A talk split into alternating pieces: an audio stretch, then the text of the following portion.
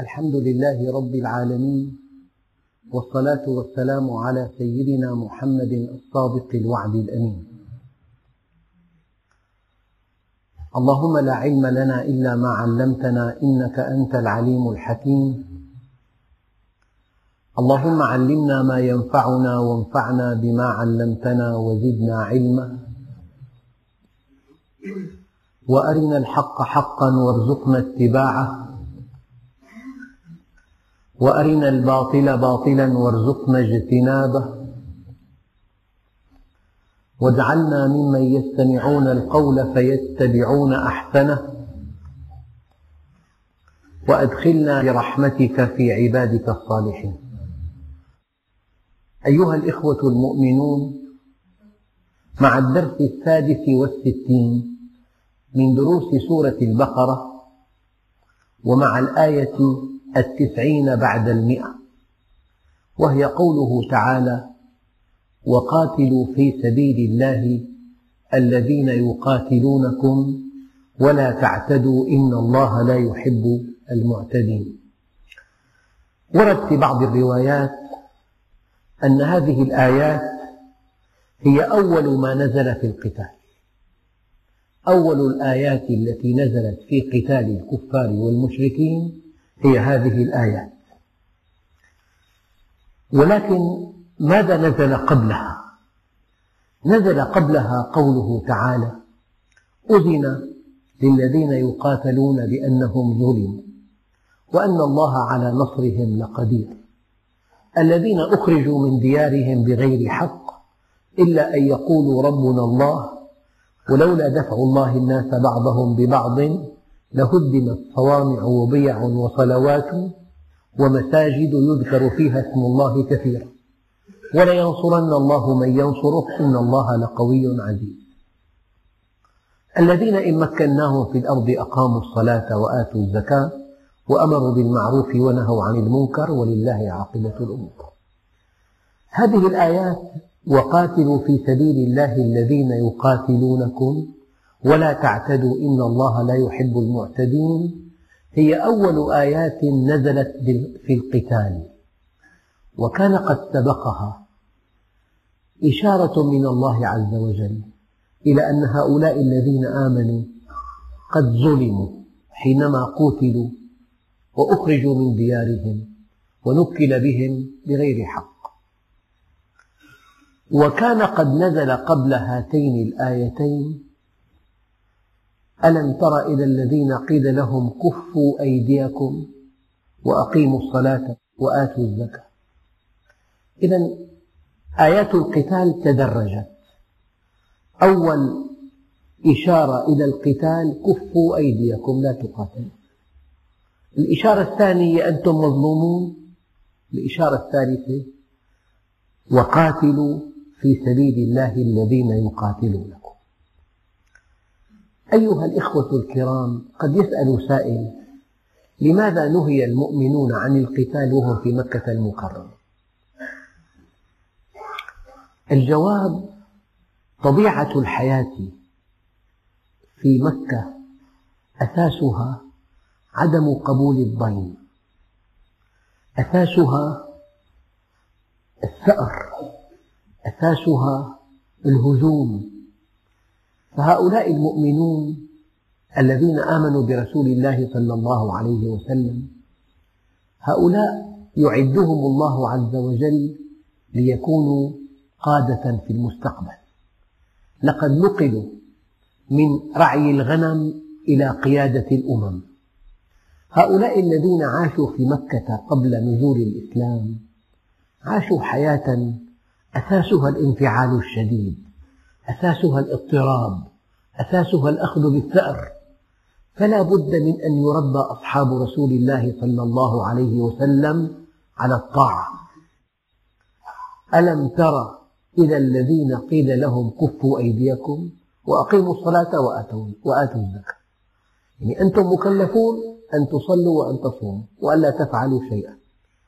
وقد تحمل أصحاب رسول الله صلى الله عليه وسلم الضيم والقهر والتطاول والشتم والإيذاء المادي والتعذيب، والأمر الإلهي كفوا أيديكم. فالحكمة الأولى من أن الله أمر، طبعا إخواننا الكرام البحث تاريخي فقط، من أمانة البحث أن أوضح لكم تفاصيل هذه الآيات. فالصحابة الكرام يربيهم الله عز وجل ليكونوا قادة للأمم، ليحملوا رسالة، ولا بد لهذه القيادة وحمل الرسالة من نظام، من طاعة، فلا بد من أن يطيعوا مع أنهم تحملوا فوق ما يطيقون. كان أحدهم بإمكانه أن يكيل الصاع صاعين لخصمه، ولكن الأمر من الله عز وجل أن كفوا أيديكم. هناك حكمة أخرى من أن الله عز وجل منع المؤمنين وهم في مكة من القتال. السبب هو أن بقية خلق كان عند العرب قبل الإسلام، حينما يأتي رجل في الجاهلية ويسلم يقول له عليه الصلاة والسلام: أسلمت على ما أسلفت من خير. وكان عليه الصلاة والسلام يقول: خياركم في الجاهلية خياركم في الإسلام. فلما قاطع كفار قريش بني هاشم ليضيق الخناق على النبي، بقية المروءة حتى في مجتمع الجاهلية دعاهم إلى تمزيق الصحيفة. إذا كان هناك بقية من الناس لا يحتملون الظلم، فمن أجل أن تسلك الرسالة طريقها إلى الانتشار والتوسع، فكان من الحكمة والمسلمون في مكة ألا يقاتلوا. جاءهم أمر بعدم القتال، أولا كي يدربوا على الطاعة وتحمل الشدائد والمكاره والقهر والضغط والضيم، والأمر بعدم القتال. ثم إن الحياة الجاهلية فيها بقية من خير برزت في مكة المكرمة حينما مزقت الصحيفة وتعامل كفار قريش مع المؤمنين بدافع من بقية الخلق الذي أشار إليه النبي عليه الصلاة والسلام حينما قال: إنما بعثت معلما، إنما بعثت لأتمم مكارم الأخلاق. الشيء الثالث وهو الأهم هو أن المؤمنين في مكة أفراد في بيوت، وأن الذين يعذبونهم وينكلون بهم هم أهلهم. فلو أمر المؤمنون في مكة بالقتال لنشبت حرب في كل بيت، لتمزقت الأسرة. وهذه حكمة بالغة. ليس هناك كيان للمسلمين، ليس لهم أرض، ليس لهم كيان، أفراد في أسر مشركة. فلو أمر المؤمنون في مكة بالقتال لكان يعني هذا أن تنشب معركة في كل بيت، ولا أصبحت الحياة في مكة لا تطاق، حرب أهلية. والإسلام جاء للسلام، جاء لترسيخ معاني الود، معاني الخلق. فلأن المسلمين ليسوا على أرض تجمعهم وليس لهم كيان يقودهم، هم فرادى متفرقون في بيوتات مشركة، فلو أمروا بالقتال لكان معنى هذا أن تنشب معركة في كل بيت. وهذا يتناقض مع الدعوة الإسلامية، الدعوة التي هي من عند الله والتي تسعى إلى إقرار السلام في المجتمع. هذه بعض الحكم التي يمكن أن تستنبط.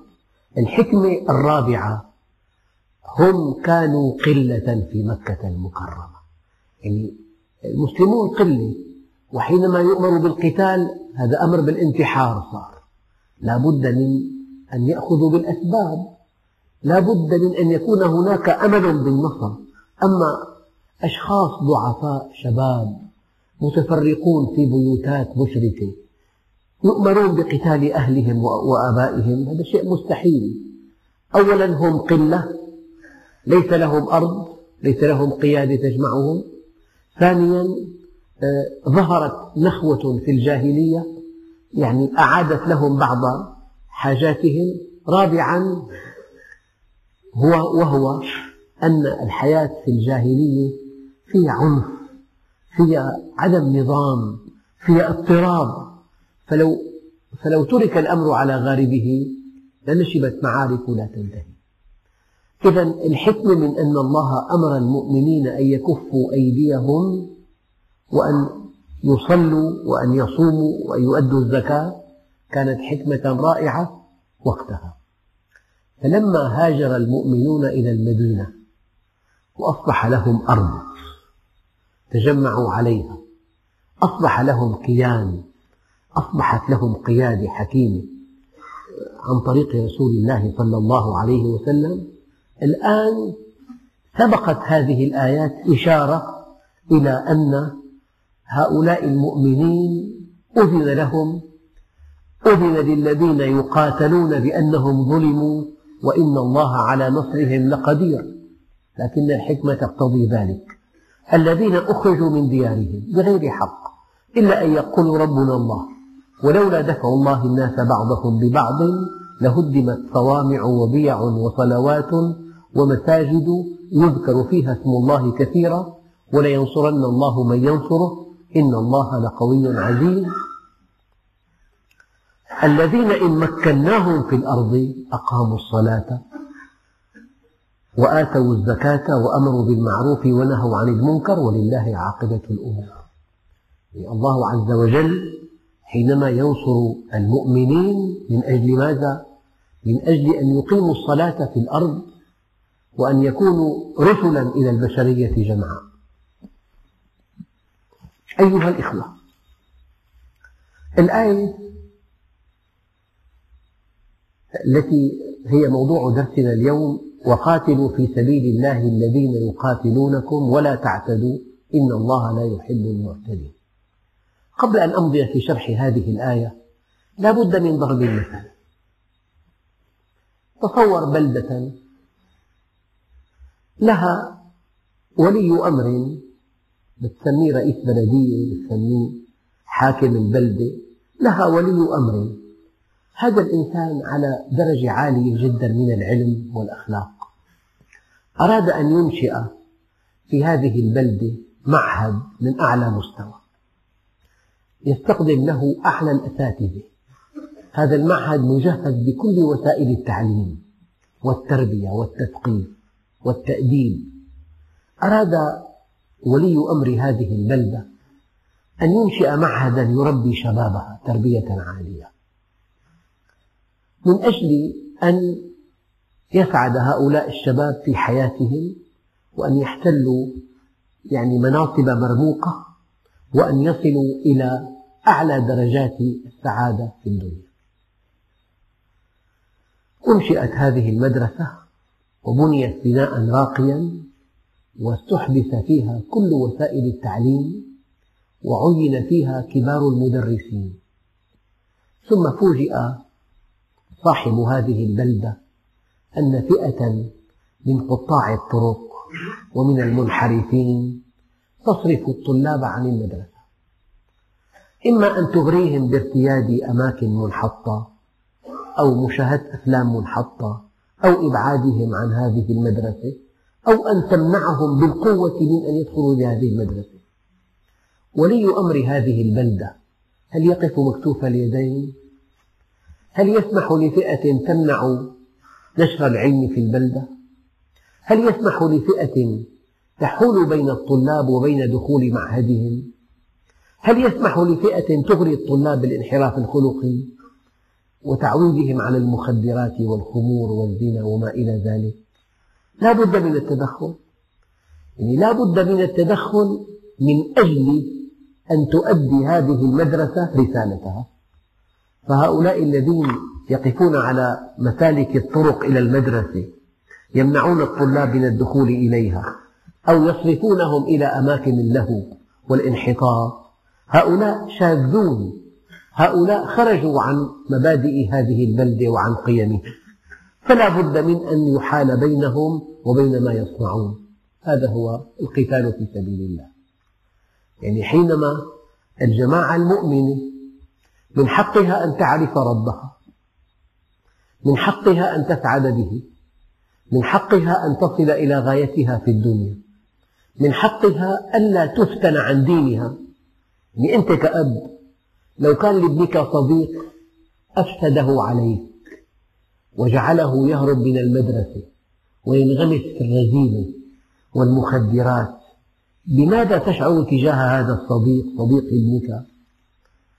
تشعر أنه اعتدى عليك أعلى عدوان، يعني أعلى عدوان على الإطلاق أن تعتدي على دين الإنسان، أن تفسده. هؤلاء الذين ينشرون الرذيلة بطريقة أو بأخرى، عن طريق المجلات أو عن طريق الفضائيات أو عن طريق الكتب، هؤلاء على ماذا يعتدون؟ يعتدون على دين الإنسان، يفتنونه عن دينه، فإما أن تعتدي على الدين مباشرة وإما أن تفتن الناس عن دينهم. لذلك هؤلاء الذين يعيشون على انهيار البيوت ويعيشون على إفساد الشباب، يعيشون على إفساد الفتيات، هؤلاء الذين يعيشون ليمنعوا دخول الطلاب إلى المدرسة، ليمنعوا نشر العلم، مع أن ولي أمر هذه البلدة لن يجبر أحدا على دخول هذا المعهد، لكن طلاب المعهد من حقهم أن يصلوا إلى معهدهم سالمين، وأن يستمعوا إلى الدروس هادئين، وأن يصلوا إلى أهدافهم مرتاحين. فلذلك مشروعية القتال في الإسلام حينما جاء بها القرآن وحينما طبقها النبي عليه أتم الصلاة والسلام، أساسها من أجل ضمان حرية العمل، من أجل ضمان حرية العبادة، من أجل ضمان حرية الاستقامة على أمر الله، من أجل ضمان حرية طلب العلم. هذا هو. لذلك الآية الأولى أيها الإخوة يقول الله عز وجل: وقاتلوا في سبيل الله. أول نقطة في هذه الآية: القتال ينبغي أن يكون في سبيل الله إعلاء لكلمة الله. أما الحروب القذرة التي تشهدها البشرية اليوم، ساعة يقولون تطهير عرقي، ذبح على الهوية لأنه مسلم، وساعة يقولون من أجل اتخاذ البلاد مجال حيوي، أطماع اقتصادية، أينما كان البترول تجد المطامع تحوم حوله. فهذه الحروب الحديثة التي تقودها بعض البلاد القوية حروب لا علاقة لها إطلاقا بنشر فكرة ولا تحقيق مبدأ ولا ترسيخ دين، إنما المصالح فقط تحرك هؤلاء الذين يعتدون على حقوق الشعوب. الآية دقيقة جدا. أول شيء: وقاتلوا في سبيل الله.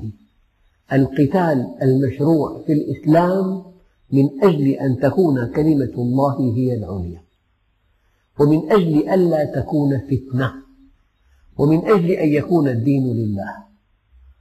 يعني أنت ما تسمح لأبنك يرتاد بيت إلى جوارك تمارس به كل أنواع الرذيلة، يعتدون على طهر الأطفال وعلى عفتهم وعلى أخلاقهم وعلى انضباطهم بإغراءات لا بد من أن تقف بين هؤلاء وبين ما يفعلون.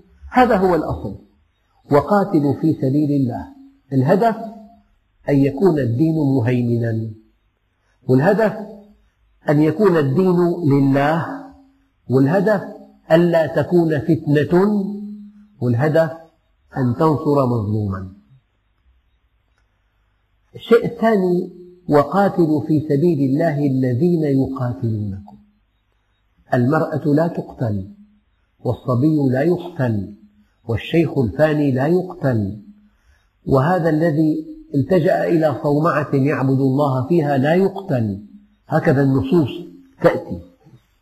يقول عليه الصلاة والسلام: نهى عن قتل النساء والصبيان، وإذا قاتل أحدكم فليجتنب الوجه، تأكيدا لكرامة الإنسان. وأعف الناس قتلة أهل الإيمان، يعني عندهم أخلاق حتى في حربهم أخلاقيون. وقد نهى النبي عليه الصلاة والسلام عن قتل الصبر، أي أن تدعه بلا طعام حتى يموت. نعم. فلذلك أول شيء وقاتلوا في سبيل الله الذين يقاتلونكم. في هذا القرآن العظيم لا يقاتل إلا المقاتل، لا يقاتل إلا المقاتل. أما هذه الحروب الحديثة تنزل هذه القنبلة فتقتل النساء والأطفال والشيوخ معا، ولا تفرق بين وليد رضيع بريء طاهر وبين مقاتل شرس خبيث. هذه الأسلحة التي اخترعتها أوروبا وأمريكا هذه لا تفرق بين طفل ومقاتل، ولا بين امرأة ومقاتل، ولا بين شيخ ومقاتل. والآية تقول وقاتلوا في سبيل الله الذين يقاتلون.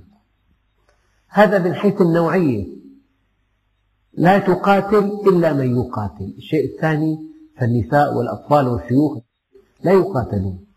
الشيء الثاني ينبغي أن تكون متأدبا بآداب القتال، فلا تجعل خصمك يموت صبرا، جوعا أو عطشا أو تعذيبا، ولا تضرب الوجه حفاظا على كرامة الإنسان، ولا تقتل امرأة ولا طفلا ولا شيخا، ولا تعقر ناقة إلا لمأكلة، ولا تقطع شجرا. هذه الآداب التي جاء بها الإسلام حتى في القتال. وقاتلوا في سبيل الله الذين يقاتلونكم ولا تعتدوا إن الله لا يحب المعتدين.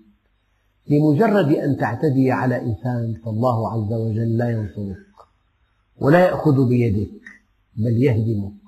ولا تعتدوا إن الله لا يحب المعتدين، لأن هذا الإنسان الذي تقاتله هو إنسان شرد عن الله، ينبغي أن تريه عدلا وإنصافا وقوة وبأسا من دون أن تظلمه. ثم يقول الله عز وجل واقتلوهم حيث ثقفتموهم وأخرجوهم من حيث أخرجوكم والفتنة أشد من القتل. يعني الإنسان حينما يقتل مظلوما يدخل الجنة، أما حينما يفتن عن دينه يدخل النار. فلا شك أن الفتنة أشد بكثير من القتل. يعني كان هذا الجاهلي يأتي بابنته الصغيرة التي هي كالقمر، يأخذها إلى خارج المدينة ويحفر لها حفرة، يضعها في الحفرة ويهيل عليها التراب. تقول له يا أبتي يا أبتي، تتوسل إليه إلى أن تموت، قلب كالصخر. مع أن هذا العمل وحشي، مع أن هذا العمل ينفر منه كل طبع سليم. وإذا الموؤودة سئلت بأي ذنب قتلت، ومع ذلك هذا الذي يربي ابنته حتى تكبر يطلق لها العنان، يسمح لها أن تمشي بأية طريقة وأن ترتدي أي ثياب ولو كانت فاضحة مكشوفة. هذا الأب الذي يفتن ابنته عن دينها ويسمح لها أن تظهر مفاتنها ويسمح لها أن تلعب بالنار، هذا الأب جرمه عند الله أشد ممن لو قتلها. هذا الأب جرمه عند الله أشد من قتل ابنته صغيرة، لأنها إن قتلت صغيرة دخلت الجنة. أما حينما تفتن عن دينها يعني اعتدي عليها بأبلغ من اعتدائها على جسمها. يعني في عدوان على الدين، في عدوان على الجسم. العدوان على الجسم بالقتل، أيام إنسان دون أن يريد يقتل إنسان بحادث سير، هذا اعتدى على جسمه. أما هذا الذي يفتن الناس يشيع بينهم الأفكار الهدامة، أحيانا يؤلف الكتب التي تطعن بالدين، يغري الشباب بأن يفعلوا الفاحشة، ينقل ما في النوادي الليلية إلى البيوت. هذه الصحون الفضائية ألا ترونها أمامكم؟ تنقل كل شيء للبيوت. هؤلاء الذين يعتدون على الدين الإنسان دينه استقامته، دينه عفته، دينه صلاته، دينه طاعته لله، دينه تعلقه بالآخرة. فأية طريقة عن طريق مجلة أو كتاب أو فيلم أو مسلسل يأتينا من الخارج ليهدم أخلاق أبنائنا ويفسد شاباتنا، هذا عدوان على الدين. فصار في هناك عدوان على الدين وعدوان على الجسم. يقول الله عز وجل: والفتنة أشد من القتل ولا تقاتلوهم عند المسجد الحرام حتى يقاتلوكم فيه.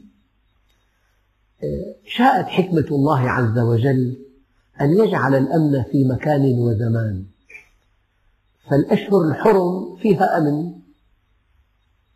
السبب الآن تدور معركة بين وإن طائفتان من المؤمنين اقتتلوا، قد تستمر المعركة 8 سنوات. لو طبق الفريقان هذه الآية في أشهر الحرم ما في قتال، فحينما يهدأ الناس ويرتاحون من القتال ويتذوقوا طعم السلم يحافظون عليه، فكأن الله جعل هذه الأشهر الحرم ضمانا لعدم استمرار القتال، لأن الله هو الذي خلق هذه الأنفس، هو الخبير بطبيعتها. لا ترون قد تستمر المعركة 8 سنوات وقد يذهب ضحيتها 1,000,000 إنسان بسبب أنهم تابعوا القتال في الأشهر الحرم.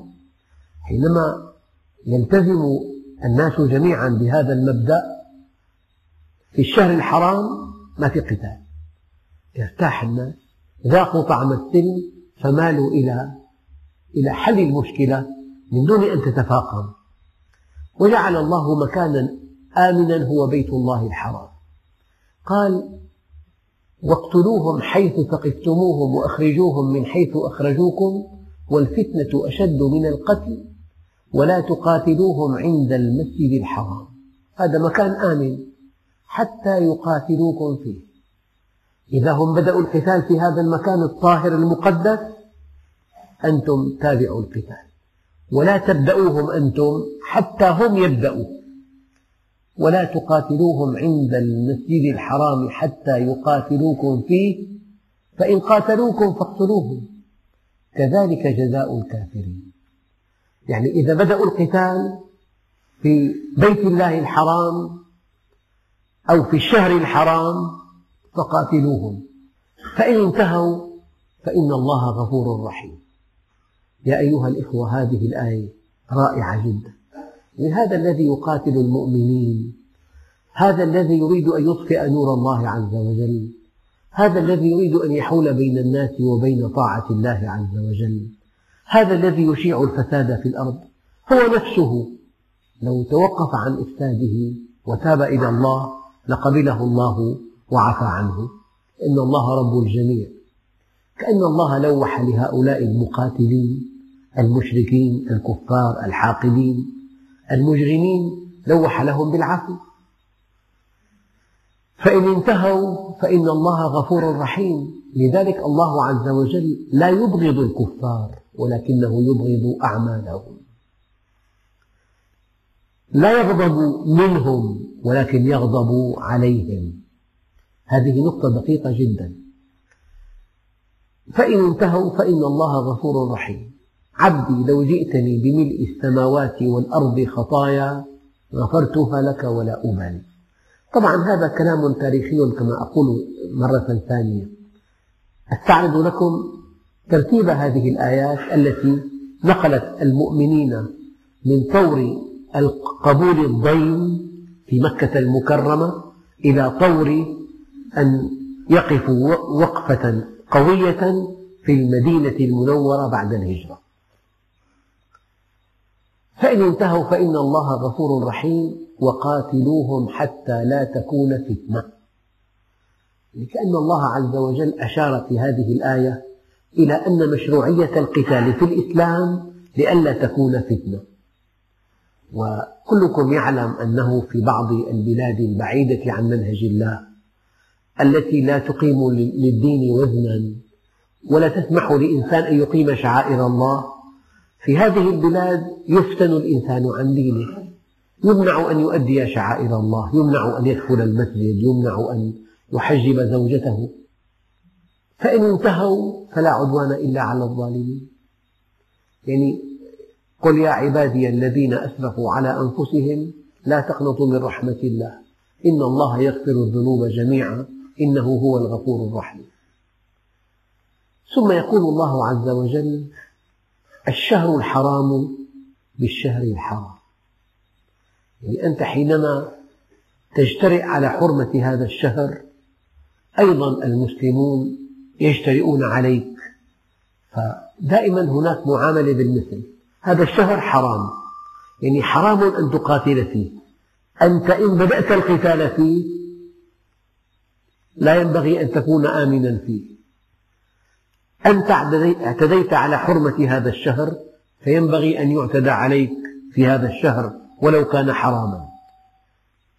الشهر الحرام بالشهر الحرام، والحرمات قصاص، وكل تجاوز للحرمات لا بد من قصاص يردع، لأنه ما في نظام بالأرض إلا وله مؤيد قانوني. فمن اعتدى عليكم فاعتدوا عليه بمثل ما اعتدى عليكم. يعني الذين إذا أصابهم البغي هم ينتصرون، وجزاء سيئة سيئة مثلها فمن عفا وأصلح فأجره على الله. أخواننا الكرام، نحن مع أعدائنا الشريسين الذين شردوا الشعوب واقتلعوا الإنسان من جذوره، هؤلاء ينبغي أن يؤدبوا. لذلك يقول الله عز وجل: فمن اعتدى عليكم فاعتدوا عليه بمثل ما اعتدى عليكم.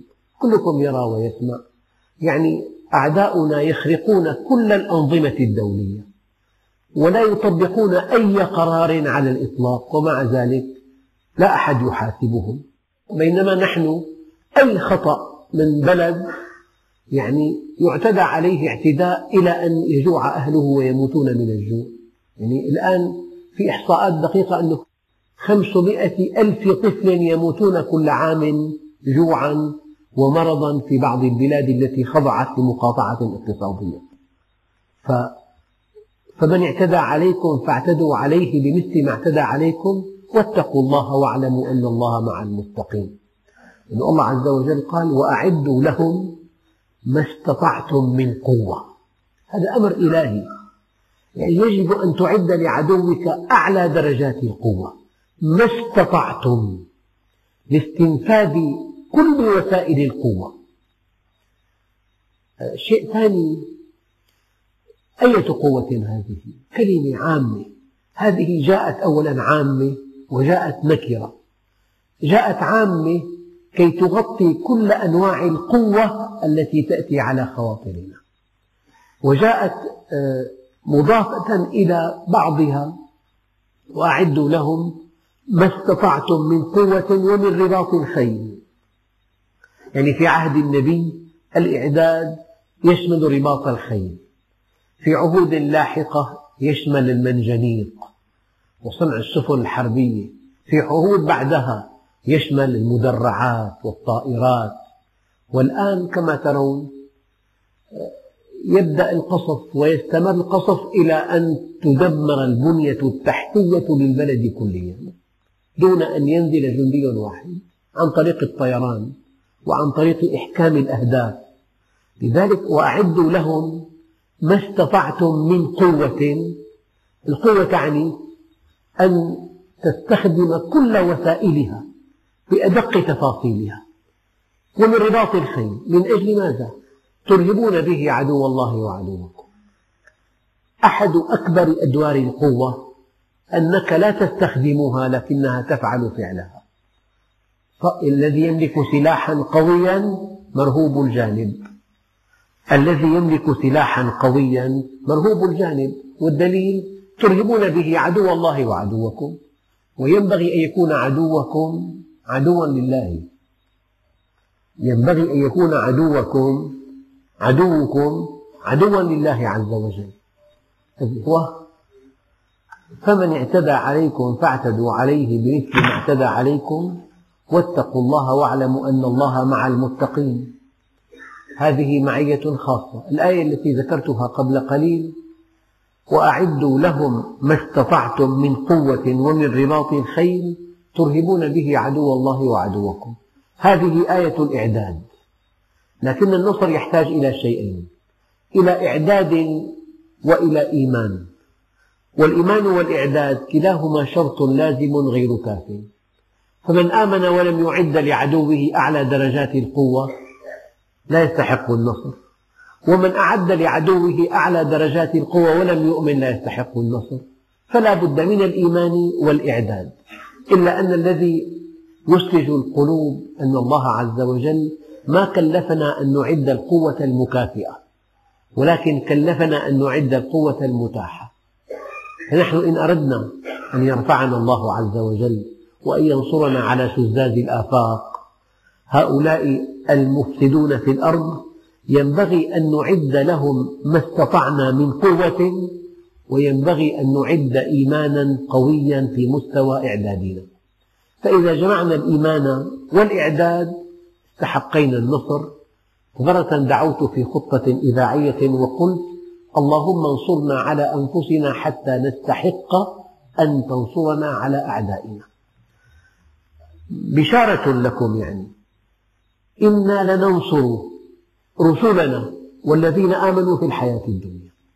يعني مستحيل المؤمن إلا وينتصر، وإن جندنا لهم الغالبون، ولكن ينبغي ألا نقصر، لا في الإعداد ولا في الإيمان. إن قصرنا في الإعداد خسرنا المعركة بسبب ضعف إيماننا، وإن قصرنا في الإعداد خسرنا المعركة بسبب تقصيرنا في الإعداد. الإيمان والإعداد كلاهما شرط لازم غير كافي. والحقيقة أن المعركة بين حقين لا تكون، لأن الحق لا يتعدد، وأن المعركة بين حق وباطل لا تطول، لأن الله مع الحق. أما إن كانت بين باطلين فقد تطول. أيها الإخوة، وقاتلوا في سبيل الله الذين يقاتلونكم ولا تعتدوا إن الله لا يحب المعتدين، واقتلوهم حيث ثقفتموهم وأخرجوهم من حيث أخرجوكم والفتنة أشد من القتل، ولا تقاتلوهم عند المسجد الحرام حتى يقاتلوكم فيه، فإن قاتلوكم فاقتلوهم كذلك جزاء الكافرين، فإن انتهوا فإن الله غفور رحيم، وقاتلوهم حتى لا تكون فتنة ويكون الدين لله، فإن انتهوا فلا عدوان إلا على الظالمين. الشهر الحرام بالشهر الحرام، والحرمات قصاص، فمن اعتدى عليكم فاعتدوا عليه بمثل ما اعتدى عليكم، واتقوا الله واعلموا أن الله مع المتقين. هذه المعية الخاصة معهم بالنصر والتأييد والحفظ والتوفيق. وأنفقوا في سبيل الله. ما علاقة هذه الآية بالقتال؟ القتال يحتاج إلى رجال ويحتاج إلى أموال، فلا بد من أن تبذلوا مهجكم وأموالكم معا. يعني الأمة التي تريد أن تنتصر على شزاز الآفاق هي الآن معركة مصير، معركة نكون أو لا نكون، فلا بد من أن نعد الإيمان لشزاز الآفاق، ولا بد من أن نعد لهم القوة التي يفهمونها هم. ولكن رحمة الله بنا أنه كلفنا أن نعد القوة المتاحة، وعلى الله الباقي، وليست القوة المكافئة. قد لا نستطيع إعداد القوة المكافئة، ولكن بالإمكان أن نعد القوة المتاحة، وأن نقوي إيماننا بالله عز وجل كي نستحق أن تنطبق علينا الآية الكريمة: وإن جندنا لهم الغالبون، ولينصرن الله من ينصره إن الله قوي عزيز، وعد الله الذين آمنوا منكم وعملوا الصالحات ليستخلفنهم في الأرض كما استخلف الذين من قبلهم، وليمكنن لهم دينهم الذي ارتضى لهم، وليبدلنهم من بعد خوفهم أمنا يعبدونني. أما حينما تنطبق على المسلمين الآية الثانية: فخلف من بعدهم خلف أضاعوا الصلاة واتبعوا الشهوات فسوف يلقون غيا، وقد لقي بعض المسلمين هذا الغي الذي توعدهم الله به، ورد عن رسول الله صلى الله عليه وسلم أنه قال: يوشك أن تداعى عليكم أمم كما تداعى الأكلة إلى قصعتها. قالوا: يا رسول الله، أمن قلة نحن يومئذ؟ قال: لا، أنتم كثير، 1,200,000,000، ولكنكم غثاء كغثاء السيل، ينزع الله من قلوب أعدائكم المهابة لكم، يصيبكم الوهن. قيل: وما الوهن يا رسول الله؟ قال: حب الدنيا وكراهية الموت. فمن أجل أن تنطبق علينا آيات النصر والتأييد على هؤلاء الذين يتحدون أمم الأرض شزاز الآفاق، ينبغي أن نعد الإيمان، وينبغي أن نعد لهم القوة المتاحة التي بين أيدينا. والقتال يحتاج إلى رجال وإلى أموال. وأنفقوا في سبيل الله ولا تلقوا بأيديكم إلى التهلكة، يعني إن لم تنفقوا، إن لم تحصنوا بلادكم. الآن في تحصينات كثيرة يجب أن تحصنها باستثمار الثروات الطبيعية، يجب أن تحصنها بالصناعة الوطنية، يجب أن تحصنها بالوحدة الوطنية، أيضا يجب أن تحصنها أيضا بالعلم نتفوق به. هذا كله ينبغي أن يكون ملاحظا. وأنفقوا في سبيل الله ولا تلقوا بأيديكم إلى التهلكة. إن بخل الناس في الإنفاق وإن تقاعسوا عن نصرة دين الله عز وجل، يعني تجاوز الكفار الحدود. وأنفقوا في سبيل الله ولا تلقوا بأيديكم إلى التهلكة وأحسنوا إن الله يحب المحسنين. أخواننا الكرام، هذه الآيات المتعلقة بالقتال وردت على التدريج التالي: أولا، أمر المؤمنون حينما كانوا في مكة المكرمة بالكف عن القتال لحكم كثيرة جدا ذكرتها لكم من قبل، ثم نوه بأنهم ظلموا، بأنهم قتلوا وأخرجوا وذكر بهم، وهذه إشارة إلى أن من حقهم أن يأخذوا ما فقدوه من عدوهم. ثم جاءت الآيات تأمرهم بعد أن صار لهم كيان في المدينة وقيادة حكيمة، يجب أن يأخذوا بأسباب القوة وأن يقفوا أمام أعدائهم وجها لوجه، وهذا الذي حصل في التاريخ. ونرجو الله سبحانه وتعالى أن يعيد لهؤلاء المسلمين مجدهم التليد، وأن يجعلهم يحملون هذه الرسالة التي أنيطت بهم، وأن ينشروها في الآفاق عن طريق تعميق إيمانهم وإعداد القوة المتاحة لعدوهم. ثم تأتي آيات الحج، فهذه إن شاء الله في دروس أخرى، والحمد لله رب العالمين.